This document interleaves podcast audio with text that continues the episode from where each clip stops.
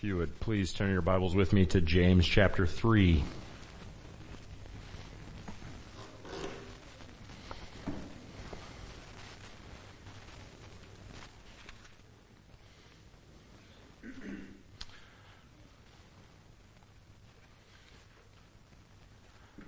Let's pray.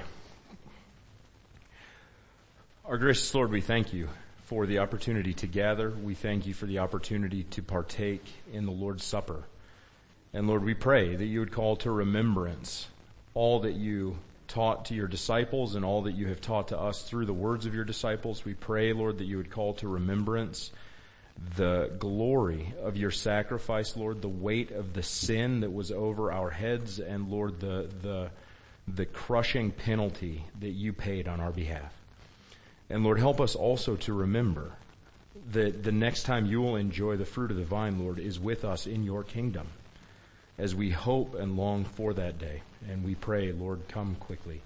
And until that time, continue to instruct us through your word. Lord, we pray that you bring conviction. I pray, Father, that you bring instruction um, and that you would edify your people through the preaching of your word. In Christ's name, amen. Prior to December 7th, 1941, who can tell me what happened on December 7th, 1941? Pearl Harbor, very good.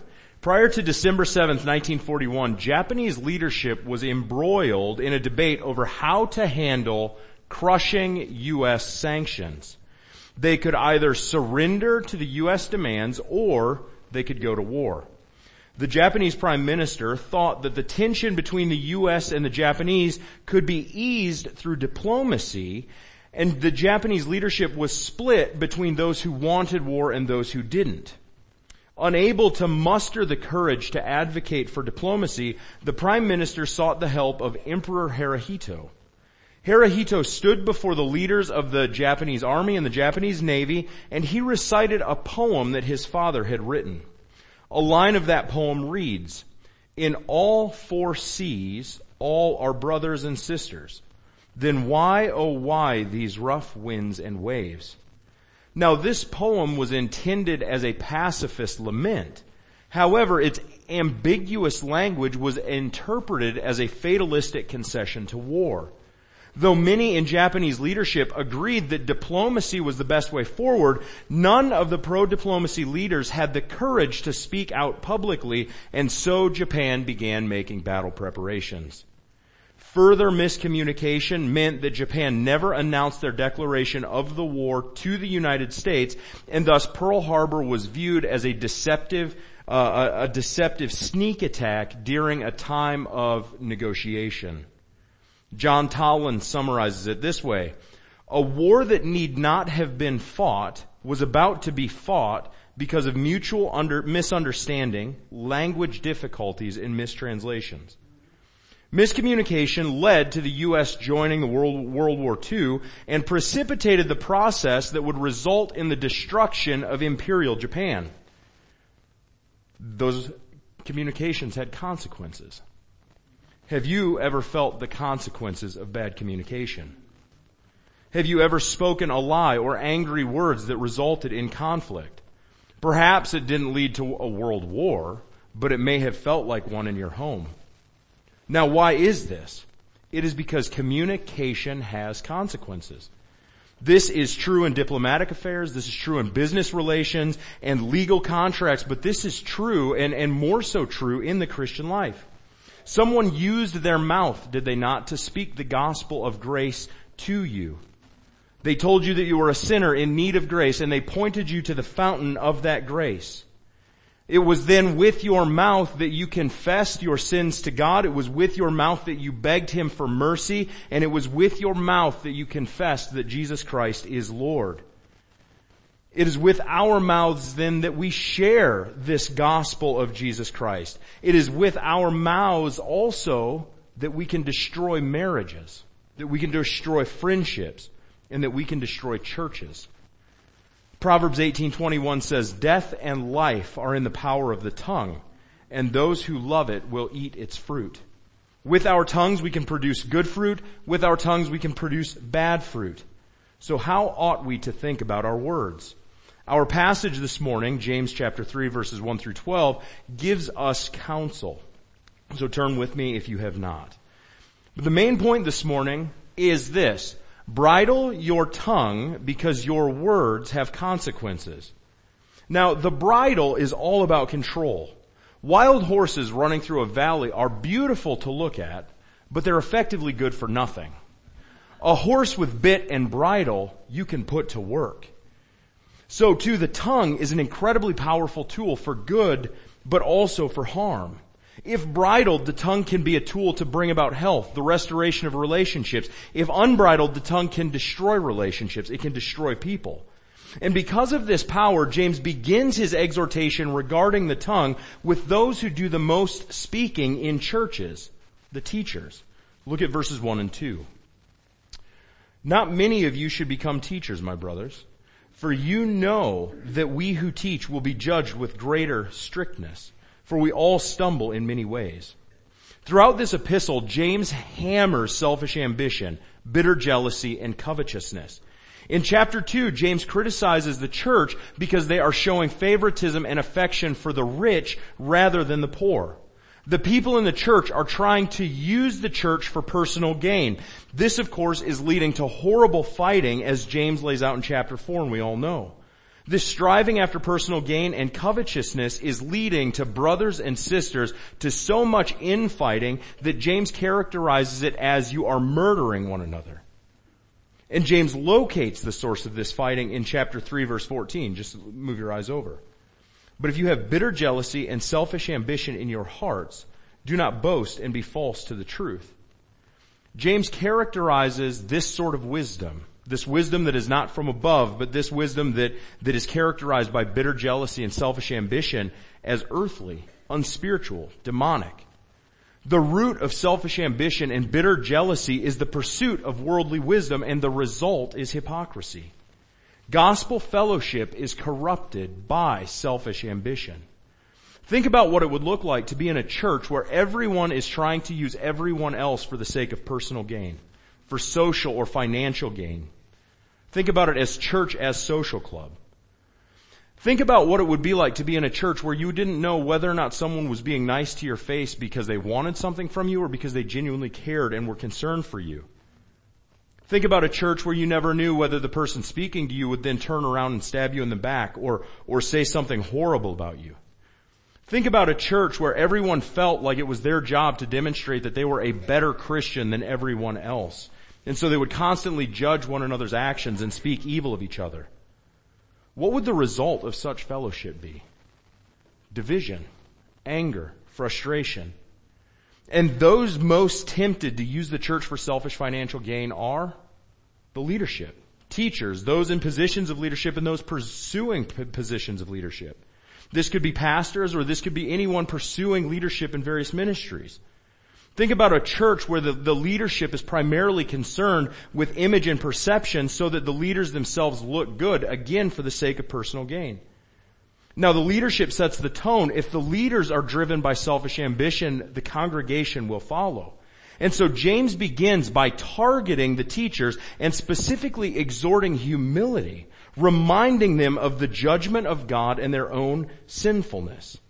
Teachers are not the highest authority in the church. God is. And everyone, teachers and lay individuals included, will all stand under God's judgment. If someone assumes an office in the church for the sake of personal gain or plays the hypocrite, even if that individual can conceal their wretched motives in public, God sees everything. God knows everything and we will all stand before God and as Matthew says, we will give an account of every word we speak. This is why Paul calls us to examine ourselves. Because we cannot fool God and his opinion is the only opinion that matters. We are all sinners. The scriptures testify that no one is good, no one is righteous, and the scripture testifies that we will all stand before the Lord. That means that we are all in utter need of grace. The only reason that anyone can become a Christian is because they understand the judgment of God, they understand their sinfulness, and their need for God to redeem. We all stumble in various ways. There's no such thing as a perfect Christian on this side of glory. So when fellowship becomes a show of how together we all have it and how perfect our sanctification is over and against someone else's, we lose the gospel of grace. The Christian life is the life of humility, continual confession and repentance, and the continual embrace of the grace of God as we seek to image that grace to others. Church is not based on being better than anyone else. True Christian fellowship is based on the fact that we all recognize the fact that we stand in need of God's grace, that we stand in need of Christ's righteousness alone, and that this is not available to those who have it together, but this is available to those who recognize that they are sinners. Christian fellowship should not be a community of the sanctimonious. It should be a community of the redeemed, seeking the glory of our great Redeemer. And true spiritual maturity is exemplified in such humility and such wisdom. The church addressed by James thought that wisdom and pride of place belonged to the one who spoke the most. But James points them to the fact that humility is tied to meekness and good conduct. Fellowship and leadership centered on the glorious gospel of Jesus Christ exemplifies humility, which is the recognition of the priority of God and His Word and living our lives in such a way that is concerned for the well-being of our brothers and sisters. Leadership that exemplifies the wisdom and humility of Jesus Christ will create purity. It will create peace, gentleness, mercy, impartiality, sincerity, true love. It creates a community that invites us to decentralize our own ambitions, to decentralize our own wants, to die to self, and to pursue the redeeming grace of God in Jesus Christ for the good of our brothers and sisters. Now James highlights teachers because of the influence, but, but because of their influence. But the message of James 3 is not, teachers, you need to watch your mouth. Everybody else, just fire away. This section is actually unpacking something that James said earlier. In chapter 1 verse 26. Look back with me there. If anyone, if anyone thinks he is religious and does not bridle his tongue, but deceives his heart, this person's religion is worthless. Notice the language of bridling the tongue, which recurs here in James chapter 3. Teachers should be exemplars, yes, but true religion truly Christian people bridle their tongue. No one is off the hook. All of us, our words have consequences. And bridling the tongue is the distinction or one of the distinctions between true religion, that is religion which saves, and false religion. This does not mean again moral perfection. We don't want to get into a cycle of legalism. Another way to say this, brothers and sisters, is that redeemed people speak like redeemed people. Redeemed speech is not perfect speech, but redeemed speech is speech that is filled with confession and contrition over sin. It is speech that is seasoned by the knowledge that we are all sinners and that we all deserve hell and that the only way out of this is the goodness of our Lord Jesus Christ.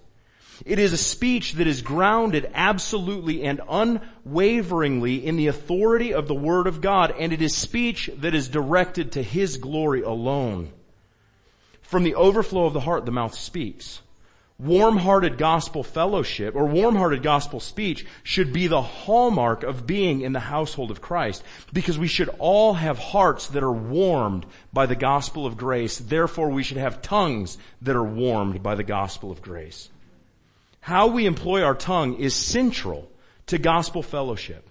Therefore bridle your tongues because your words have consequences. Now it sounds like everything is bad and dismal, but that's not where James starts. The consequences can be very good. And that's point number one. Your tongue can be an instrument of grace. Your tongue can be an instrument of grace. Discussions in Christian circles regarding the tongue, at least in my experience, almost always take on this incredibly negative tone, as though we would better off if we just never spoke to each other. But that's not where James starts. James starts with praise of the tongue. Look with me. We're going to finish verse 2 and then go through verse 5. Uh, for we all stumble in many ways. And if anyone does not stumble in what he says, he is a perfect man, able also to bridle his whole body. If we put bits in the mouth of horses so that they obey us, we guide their whole bodies as well. Look at the ships also, though they are so large and driven by strong winds, they are guided by a very small rudder wherever the will of the pilot directs. So also the tongue is a small member, yet it boasts of great things. If someone can bridle his tongue, he is a perfect man. Now, perfection is not in the sense of unerring, never makes, never does anything wrong, but perfect here has the sense of complete, mature.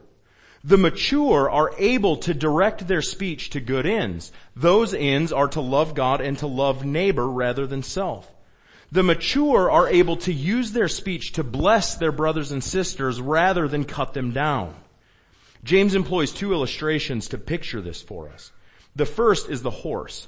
Now we run the risk of missing this point because of where we are in terms of modernity. I remember the first time that I went to a horse race in Churchill Downs. You hear about the Kentucky Derby. I didn't go to the Kentucky Derby. This was just like a Tuesday at the, at the racetrack. And we went to watch the horses run. And you hear the stories of, of what the, the glory of horse racing is. And I get to the track and it's some very, very small men riding some very, very large animals at about 50 miles an hour. And I remember thinking to myself, it's neat, but that's not a Ferrari. Yeah. They're running around in a circle. This isn't Le Mans. You know, I'd, I'd much rather watch car racing than this. I went with big, big expectations and after two races I came away disappointed. Why? Because of modern technology. But imagine this. Imagine if all you knew was what you could accomplish with your own two hands. If you needed a field plowed, it was you and what you could dig up. Imagine if all that you could transport is what you could carry on your back. So if you had to go get groceries or if you had to go to a neighboring town, all you could take is what you were willing to carry. That's the situation humanity was in prior to the horse.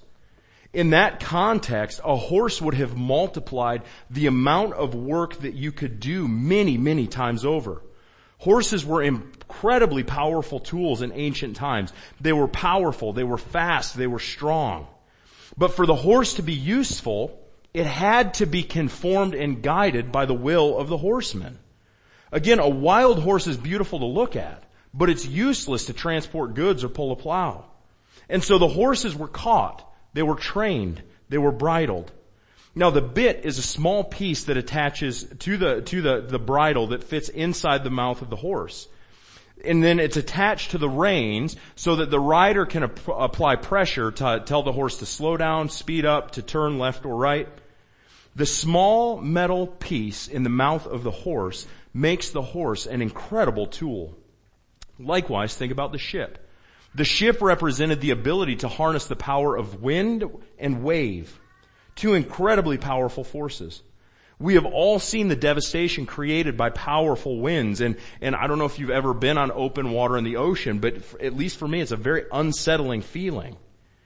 The ship represents the ability to harness these two things. They made it possible to transport goods and people over many, many distances.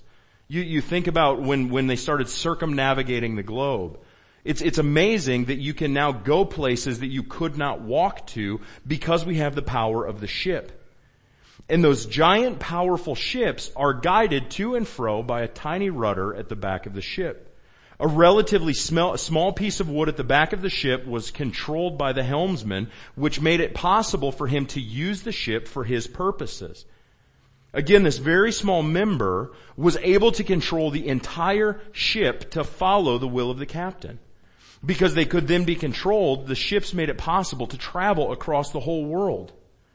James connects our tongue, which is a very small part of our body relative to the whole, he, can, he connects the tongue to the bit and the rudder because similarly, the tongue is an incredibly powerful tool with incredible potential. The tongue, when it is embridled, when it is employed for good purposes, becomes a tool with the power to build. It becomes a tool with the power to create, to bless. Remember the power of life is in the tongue. Throughout his epistle, James highlights several different ways that we can employ the tongue for good. The very first, think of chapter 1 and verse 5. We can pray to God. If any one of you lacks wisdom, Let him ask God who gives generously to all without reproach and it will be given to him. Now Christian, the power is not in the prayer itself, but the power is the fact that we have access to be able to speak to God and to ask Him for things because of what Christ has done for us. Christian, your tongue can be a powerful instrument of grace if you use it to pray for your brothers and sisters. Pray to God on behalf of your brothers and sisters in Christ. Husbands, are you praying for your wives? And what sorts of things are you praying for your wives? Are you praying that they will behave or are you praying that the Lord will bless them richly with the wisdom of His Word? Wives, similarly, pray for your husbands. Wives, what, what are you praying for your husbands? We, we all need to, to have the mind of Christ in these things. Contemplate the prayers of the apostle Paul in Ephesians chapter 1 and Ephesians chapter 3 and pray those things for your spouses. Pray those things, parents, for your children. Children, pray these things for your parents. Look at Paul's prayer in Ephesians and pray that for one another. Pray that God would make you all wise. Start where James does it here in verse 5. And then trust God to answer those prayers. Pray for comfort for those who are mourning. Pray for peace for those who are in difficulty. And above all, pray that your brothers and sisters in Christ will find deep joy and satisfaction in Christ and not in their sin. And then watch as God answers those prayers. Second point that James highlights is that we use our tongue to speak the word of truth, the gospel of Jesus Christ. Look at chapter 1 verse 18. Of his own will, he brought us forth by the word of truth, that we should be a kind of first fruits of his creatures. We are brought forth, that is, we are made Christians by the word of truth. If you are here this morning and you are a Christian, it is because someone spoke this word to you. And think about that person's, the consequences of that person's use of their tongue and think about what it is, what an honor it is to be used of the Lord for such a thing, to proclaim the truth of the gospel and to see the, the real ramifications of the fact that words, uh, the, the power of life is in the tongue. The power of life through the preaching of the gospel, the Lord gives spiritual life to those who are spiritually dead. And again, God is the one who does this by His will, but we get to be instruments. We get to be means by which God accomplishes His will. So Christians speak the gospel. Speak it to people who don't know the gospel and speak gospel grace to one another. Paul says in Romans 10, 14 and 15, how then will they call on him whom they have not believed? And how are they to believe in him of whom they have never heard? And how are they to hear without someone preaching? And how are they to preach unless they are sent? As it is written, how beautiful are the feet of those who preach the good news. People are saved because Christians faithfully use their tongues, use their words to active, accurately convey the fact that our hope in life and in death is in Jesus Christ alone and the promise of the resurrection. Christian, do you have this desire to share Christ? When was the last time that you shared the gospel of Jesus Christ with someone who did not know him? When was the last time that you shared the gospel of the grace of Christ with one of your brothers and sisters to encourage them in the fact that we are not trusting in our righteousness, but that we are trusting in Christ's righteousness alone? Does the glory of Christ season your speech when you are with your brothers and sisters and when you are with those who do not know Him? These are all important questions to be asking. A third way that James highlights that our tongues can be instruments of grace is in confessing our sin to one another. James 5:16. Therefore, confess your sins to one another and pray for one another that you may be healed.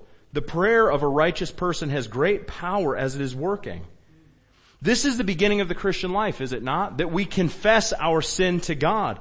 Our tongues are immediately changed. Our speech goes from covering our sin, from hiding it, to confessing it, to revealing it to the Lord God Almighty. Our tongues go from self-justification and disbelief to declaring, O Lord God, have mercy on a sinner like me.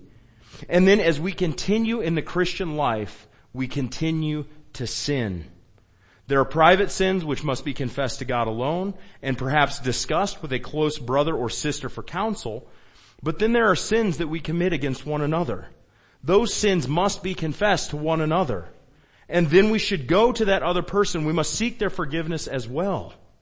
Husbands, wives, when is the last time that you heard in your household or that you uttered in your household, I sinned against you in this way, I am sorry, please forgive me?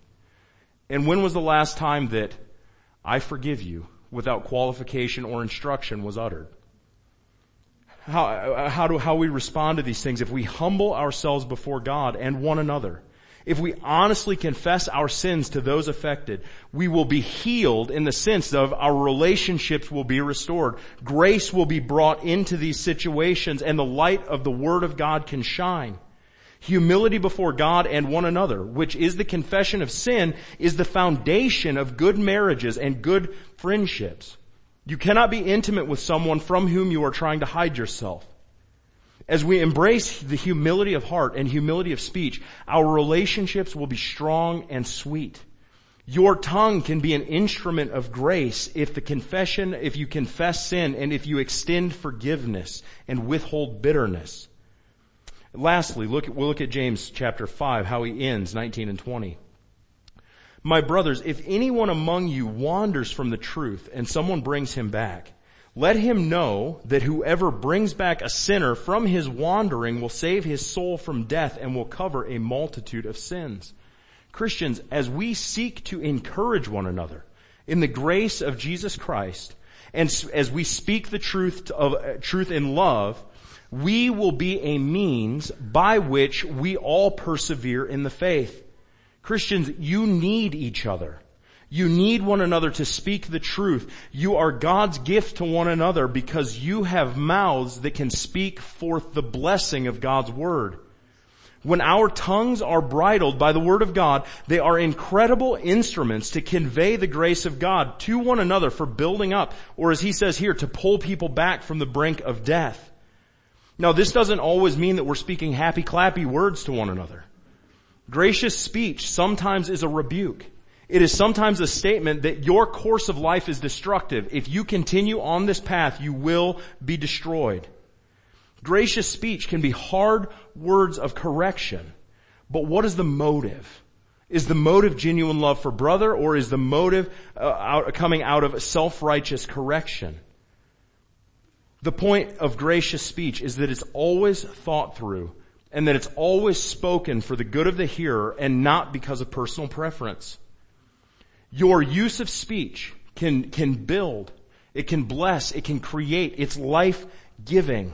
But that will only come out of a heart that is tethered to the glory of our Lord Jesus Christ and a heart that is bent to obey Him because it's from the overflow of the heart that the mouth speaks. Now this doesn't mean uh, that all we talk about is the Bible. That, that's not what I'm saying. But I would encourage all of you to talk about the Bible more. But the point of Christian speech is to ask this question in everything that I am discussing, are my words bridled by the authority of scripture? Christian, what areas of your speech are and are not governed by scripture? How, how is your communication with your spouse, friends, children, coworkers? Examine yourself because you will have to give an account to God for your use of the tongue. The power of the tongue is amazing. Therefore bridle your tongue because your words have consequences. But this is not the only power hidden in the tongue. So look back at chapter 3, verse 5. So also the tongue is a small member, yet it boasts of great things. Now at this point, James hinges the passage. He's just talked about the creative potential of the tongue, and now he's shifting focus to the destructive potential of the tongue. Yes, the tongue can create beautiful things, but the tongue is, it can be a graffiti artist and it can utterly wreck beautiful things. And so point number two, your tongue can be an instrument of destruction. Your tongue can be an instrument of destruction. James now offers a warning about the destructive potential of the tongue. The bridled tongue has massive potential for good, but the careless tongue can be a weapon of mass destruction. Like the good consequences, James also offers us illustrations of the bad consequences. He starts with the fact that the tongue is like a small fire. Look at verses, uh, the rest of verse 5 and verse 6. How great a forest is set ablaze by such a small fire. And the tongue is a fire, A world of unrighteousness. The tongue is set among our members, staining the whole body, setting on fire the entire course of life, and set on fire by hell. Fire just burns. It doesn't consider what it's burning. It doesn't consider loss of life. It doesn't consider loss of property. Fire just burns. We have seen footage of raging forest fires in California that were started because someone did not make sure that their embers of their campfire were totally tamped out. The small little ember turns into a raging inferno that consumed thousands of acres of forest and destroyed millions of dollars worth of property, and these fires have even claimed human lives. Just like that, that small ember can burn down an entire forest. The unbridled tongue careless words or words designed by selfish concerns are the same way. That small ember can create a fire that will consume a marriage, consume a family, consume a church. In this way, the tongue stains the entire course of life. Now, standing behind this, I think, is Matthew chapter 15. It, it is not what goes into a man's mouth that makes him clean, but what? What proceeds from, and why? Because that proceeds from the heart. And it's that that defiles a person. There is a direct connection between the tongue and the heart, and an unbridled tongue reveals an unbridled heart. The unbridled tongue is the tool of unbridled passions, and it will wreak havoc on your entire course of life. Every single aspect of your life is negatively affected by an unbridled tongue. With the tongue we have pow- the power to ruin lives through lies, through slander. We have the power to destroy relationships through hateful speech and gossip. We have the power to destroy friendships through cutting words designed to belittle or harm. Can you think of a single divorce that was not in some way the result of the use of the tongue? Marriage is ruined because of lies, because of an unwillingness to admit wrongdoing and ask forgiveness, because of an unwillingness to speak a kind and life-giving word rather than a biting hateful word. Even the phrase, I want a divorce, is a use of the tongue. Those are words uttered. And in church, how many churches have been ruined by unbridled tongues? By harsh or inappropriate words uttered by a pastor or a congregant to a church worker. Or by a pastor who refuses to use his tongue to say what needs to be said. By gossip, by slander, by false teaching. The tongue has outsized power to do harm, just like the smallest virus wreaks havoc on your entire body and an entire population, so too an unregulated tongue. The next thing that James jumps to is a snake. Look at verses 7 and 8. For every kind of beast and bird, uh, of reptile and sea creature can be tamed and has been tamed by mankind. But no human being can tame the tongue. It is a restless evil full of deadly poison. Many different kinds of animals can be tamed. But who in their right mind would take as a pet and let roam free in their home a rattlesnake or a viper? Anybody? I will definitely not visit your home. Does anyone want to visit the home of someone with a free ranging cobra? I don't think so. But friends, when our tongues are unbridled, we are free-ranging cobras. Our tongues give vent to sinful inclinations. It gives vent to selfish ambition rather than words steeped in the grace of Christ. We are like free-ranging rattlesnakes. The poisonous, the, the poisonous bite will sting initially, but over the course of time, that venom will kill and destroy. We have the power of destruction, the power of death laying dormant in our mouths. And when our tongue is unregulated, when it's fueled by a sinful heart, the tongue will spew forth cancerous poison and it will bring destruction. James' point with these illustrations can be summarized as a warning. Your tongue has immense potential to do destruction and ruin if you allow it to be an instrument of unrighteousness. Therefore, bridle your tongue because your words have consequences. James then focuses on the most insidious form of this, hypocrisy. Look at verses 9 and 10. With it, that's the tongue, we bless our Lord and Father, and with it we curse people who are made in the likeness of God. From the same mouth come blessing and cursing. My brothers, these things ought not to be so. James, throughout this whole book, has his eye on the church community, and because of that, James targets hypocrisy. Nothing is more dangerous to church community and the individual Christian than hypocrisy. Hypocrisy comes in many forms. It can be saying one thing and doing another. It can be saying one thing in one context and then saying something totally different in another context. It could be treating someone well to their face and then tearing them down behind their back. Hypocrisy is two-facedness. Throughout the book of James, James demonstrates that hypocrisy is the true enemy of faith and that hypocrisy is the enemy of the church.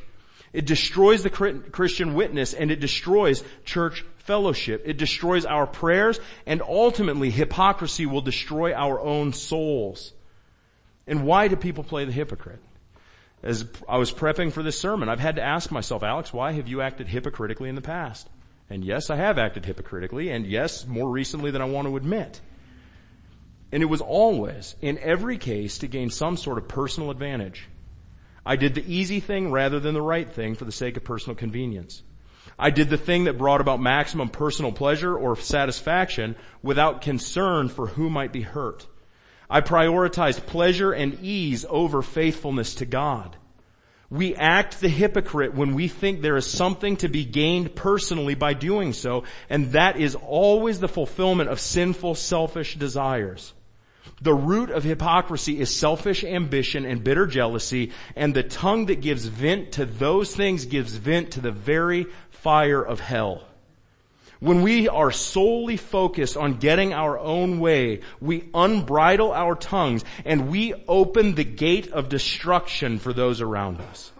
There are numerous examples of this in James church, but look at, at James chapter 4 briefly. What causes quarrels and fights among you?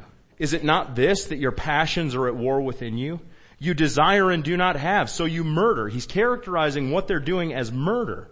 You covet and cannot obtain, so you fight and quarrel. You do not have because you do not ask. You ask and do not receive because you ask wrongly to spend it on your passions. Hypocrisy, hypocrisy, hypocrisy, hypocrisy. What a picture James is painting. James's description is a congregation full of people with unbridled tongues and unbridled passions, and they are destroying one another to fulfill and get their own desire without care or concern for the other. I don't think that they were literally murdering one another. But I do think that the gossip, the slander, the anger, the vitriol was so vile that it was so divisive that that is the proper expression of what is going on. The result is the destruction of the church. And the result, more sadly, is the desecration of the name of Jesus Christ. Selfish ambition and bitter jealousy run at cross purposes with the work of Christ. He is all about His own glory, not yours, but He is all about your good. I want you to know, Christian, that our ultimate good and our ultimate glory is not pursuit, is not found in the pursuit of our own glory itself, but it's found in the pursuit of the glory of Jesus Christ. Good speech comes out of a heart that is focused on Jesus Christ and bridled by His Word. Destructive speech comes out of a heart bent on self. In this passage, we see hearts filled with selfish ambition and covetousness. The prayers are not answered. Hypocrisy hinders our prayers. Any good thing that could come from our speech is subverted by hypocrisy and by selfish ambition. So Christian, bridle your tongue because your words have consequences. Your tongue can be an instrument of grace or an instrument of destruction. And James concludes this section with a call to reflection because the tongue, whether it's being used for grace or for destruction, is the revealer of your heart, which is the final point this morning. Your tongue reveals your heart. If you bridle your tongue, it can be an instrument of grace. If you do not bridle your tongue, it can be an instrument of destruction. But either way, your tongue is revealing what is present in your heart. At the beginning of this chapter, James calls anyone to seeking the office of teacher to examine themselves with honesty. Now he's calling all of us to examine ourselves with honesty because the tongue is revelatory. Look at verses 11 and 12.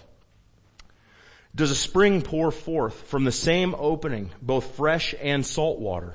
Can a fig tree, my brothers, bear olives or a grapevine produce figs? Neither can a salt pond yield fresh water. James is calling on his readers to examine themselves with honesty before God, to look at themselves in the mirror and to call out what they see. If a spring is pouring forth salt water, what kind of spring is it? Salt spring. If the plant is producing figs, what kind of plant is it? A fig tree. The point is that things produce things according to their nature. The unbridled tongue spewing forth selfish ambition and boasting and falsehood is simply giving vent to a heart that is bent on such things. Hateful words come from a heart bent on hate. Uncaring words come from a heart that is bent on selfish concern. Hypocritical words reveal a duplicitous heart. The forked tongue that gives vent to hypocrisy reveals a whitewashed tomb full of dead men's bones. So friend, how are you using your tongue? Are you currently acting hypocritically? Are there areas in your life where you need to take a serious look at how you've been using your speech? When, when your, your spouse sees you day to day, what are they seeing? When your children see you, are they observing someone who lives as a Christian or are they watching someone who just makes them go to church on Sunday? What would your spouse say about your language? What would your closest friends say that your language is revealing? Or your coworkers? But more importantly, friend, what does the Word of God say that your speech is revealing? Matthew 12, 36 and 37, Jesus says, I tell you on the day of judgment, people will give an account of every, every, every careless word that they speak. For by their words they will be justified and by their words they will be condemned. Friends, I implore you, we will all stand before the Lord God Almighty and we will all give an account of every single word that we have spoken. Every word. We can hide things from friends, we can hide things from family, but God knows everything. Do we care? How seriously do you take these things? How seriously do you take the, the opinion of God? James's point here is examine yourself. What fruit is being produced? But we know, Christian, do we not, that there is hope. God can intervene. God can change the heart, but that starts with honest speech. And James says that that starts with the confession of your sins to God, confessing your heart condition to God. It's not hiding, it's not covering, it's honestly assessing and asking God to change. God redeems hypocrites. God changes hypocrites. God can pull the backslidden out of the muck and the mire, and indeed God loves to do that. And friend, if you're with us this morning and you do not know the saving mercies of Jesus Christ, I implore you turn to Him. Because the Word of God declares that we will all stand before the Lord, that we will all give an account. And as you think about every word that has come out of your mouth, has that been motivated by love of God and love of neighbor? And if it has not, every word you have spoken is displeasing and dishonorable to God. We're in serious trouble. We're all stained by sin. Even our most righteous deeds are stained by impure motives. But God provided, did He not? There's one person whose entire life was without stain or taint of sin. His name was Jesus Christ and he accomplished all of the righteousness of God under the law so that that righteousness can be ours. To, it can be those of us who are not righteous, which is all of us. It can be ours by faith. And as we accrued God's just punishment, Jesus Christ, the righteous man, the perfect man, took that punishment upon his shoulders. Everything that we deserve the judgment of God is, is forgiven. It is done away with. It is removed from us in Christ by faith. And so friend, I implore you, if you do not know Jesus, don't stand on judgment day without him on your side. This is the good news and this is why we gather. Christians, this is our hope. This is our confidence that when we stand before God, it will not be us alone, but that we will have an advocate who will declare that our debt is paid and that we are forgiven and righteous in Christ. This hope can be anyone's by faith alone. So James has labored to exhort us to bridle our tongues because our words have consequences. Our tongues can be used for destruction but Christian, what goodness of fruit can come from a tongue that is overflowing from a heart bent on glorifying the Lord and satisfied in His love. And so please pray with me as we close. Lord, we thank you. We all recognize, Lord, how sinful our speech is. We recognize, Lord, the heart condition uh, that that we all have. But we thank you that you change the heart We thank you that by the power of the Spirit you take uh, that sinful heart, you take those sinful inclinations, Lord, and you bend them to yourself so that we might find true and lasting joy and satisfaction in the Lord Jesus Christ forevermore. And Lord, I pray that you will help us to call these things to mind. Lord, help us to examine ourselves honestly. Help us to seriously consider our situation and Lord, reveal all of those areas where we are falling short of your glory, where we're falling short of what your word calls us to. And Lord, help us to use our tongues. Help us to use our tongues to honor our brothers and our sisters, to encourage and edify our brothers and sisters. Lord, we pray that we would be instruments of grace in your hands, Lord, as you continue to work out your kingdom and your plan and purposes on this earth. We pray all these things in Jesus' name. Amen.